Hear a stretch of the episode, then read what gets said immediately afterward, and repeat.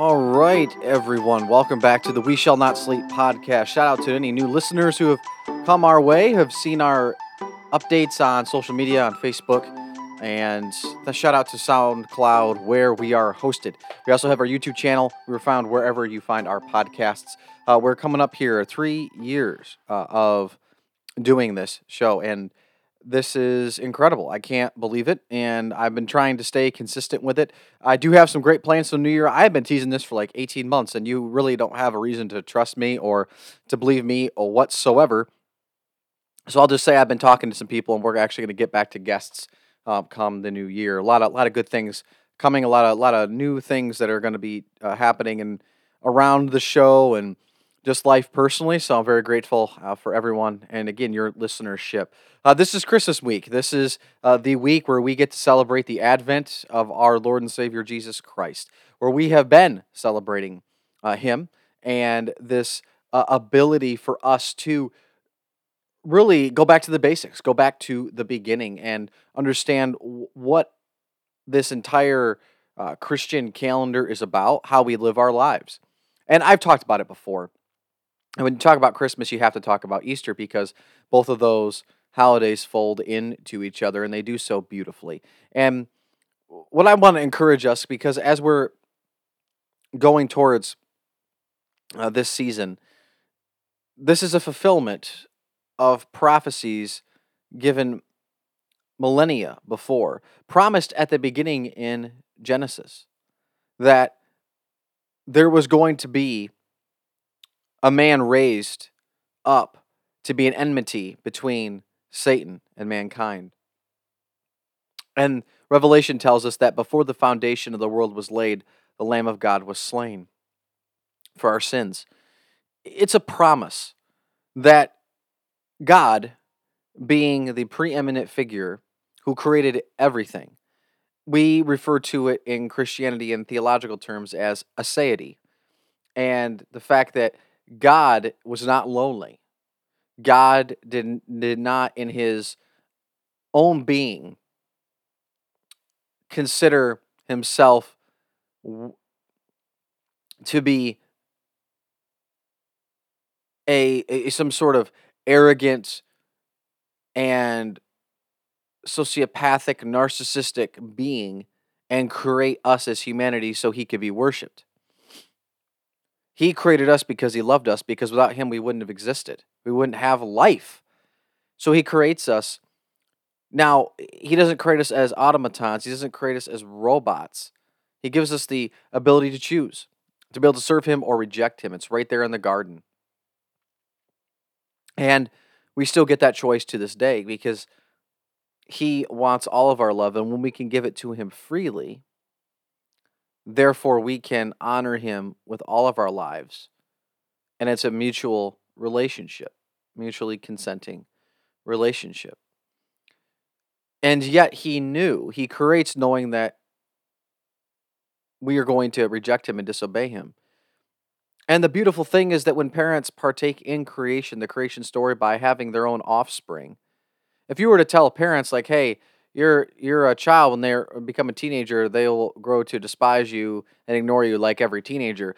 Does that stop parents from having kids? No. And you as a as a parent create with the hope and assurance that if you raise them right they will be in a glorious harmony with you and the heavenly father so that didn't stop God. And in fact, it, we were not an afterthought, our salvation, especially us as Gentiles who were not part of the, the first covenant, which was only temporary. According to Jesus, you can read the book of Hebrews if you'd like to have a little more insight on, onto that fact, into, into that fact, rather. What I love is that we were not a, this wasn't a backup plan. It was always part of the plan that there was going to be a way and on a redemption back to him, and it came from his own sacrifice.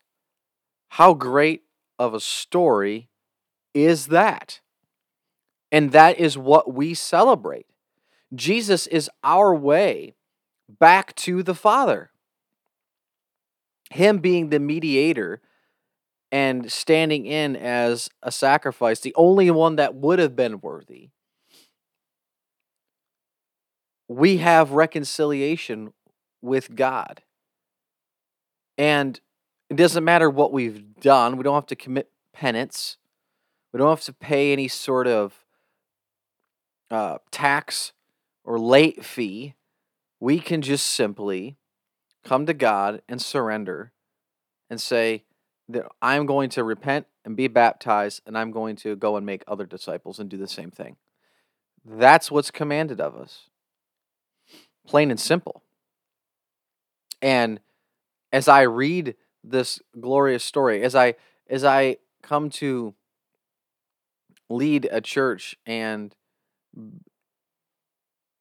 go through the wonderful tale that is Advent, I'm more and more grateful, especially in the midst of suffering.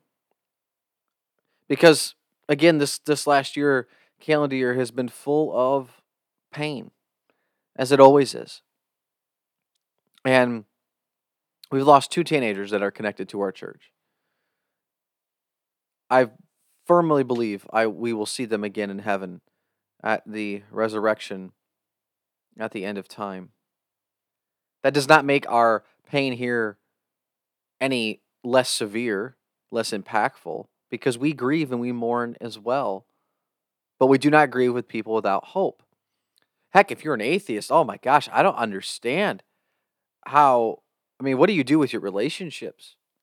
You could certainly call us Christians delusional, but that hope that we have is rooted well beyond delusion because we can be an apologist for how the world came into being in the first place. And when we celebrate Jesus' resurrection, his conquering of death, so that we don't have to die twice, we can be raised from the dead with him. Therefore, when we talk about the wonderful and beauty of Advent in our Christian calendar, you have to talk about the Lenten season as well. Because the entire purpose of this baby was to come and to die. And we can look back and look at the end of the story. But could you imagine being like Mary and the disciples in that three day period?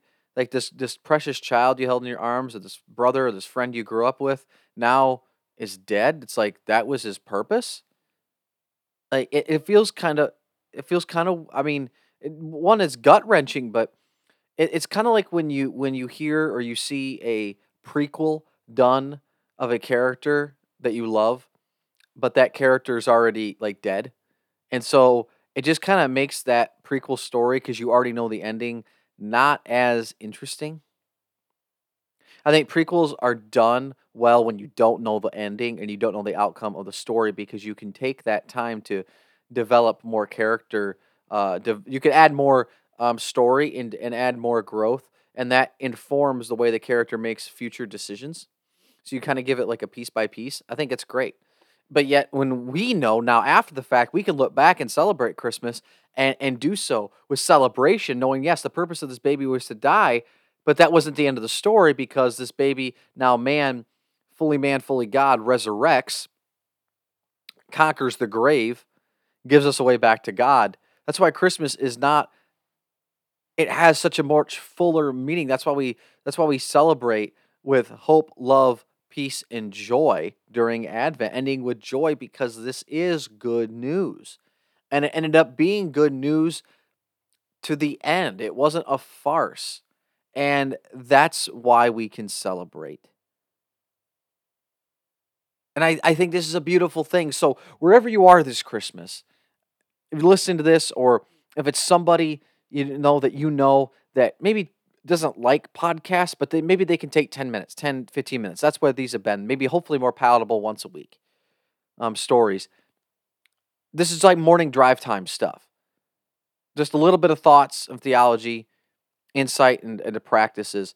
Pass it on to somebody you know, I I, I love this show to, to be spread because I think there's going to be conversations, especially coming up, that I think I think people really want to hear, and it's not because they're emanating from me. I, the one thing I'm at least good at is asking questions. I do so daily on Facebook, but also getting people in a room together and talking and having a fruitful conversation. That's what I'm really good at. So I say all that to say that I want to encourage you this Christmas season, where whatever you're feeling, whatever emotion you're experiencing, I'm so incredibly sorry that that life maybe might might not be working out the way you had envisioned it. And if and if you can take a chance and, and give God a shot, He will not let you down. Trust me, the, the name Jesus is thrown out there a lot, and God is, and it's certainly perverted. Never judge, these aren't my words, but never judge a belief system by its abuse. You judge it on its merit and its virtues. There is going to be hypocrisy in anything under the sun, of course. What are the virtues? What is the evidence of the opposite? That's how you can truly judge what a system is or not. You may have been hurt by the church. You may have been hurt by other Christians. That is not the full measure of the experience by any means, because those people will be held to account. If if they remain unrepentant and unreconciled with you, they will be held to account on the day of judgment. Let me tell you. And that I'm talking to myself just as well. Take a chance this Christmas. Go, go to your local church. Reach out. Email the show, wsnspodcast at gmail.com, by the way. If you would like some advice, if you want someone to pray for you. That's this podcast exists for that. I don't I never really made that clear and I apologize. But if you just need someone to be praying for you. I'm a pastor after all um, fallible like any other human being, very uh, fa- like uh, guilty of sin. I'm not above anyone, but I certainly can be praying. And I sincerely hope that even in the midst of all the things, whether it's joy or sorrow this season, that you do have a very Merry Christmas and then that the blessings of the Lord Jesus Christ might shine down upon you in such a way that you might see him differently and if you're a sinner, repent and be baptized. If you are a Christian, maybe fall off the wagon a little bit. Repent. If you're just in the season of joy, just tell God about it. Be grateful to Him. Seek Him. He will find you because He is never far away. Ever. Merry Christmas, everyone. May God bless you. May God keep you.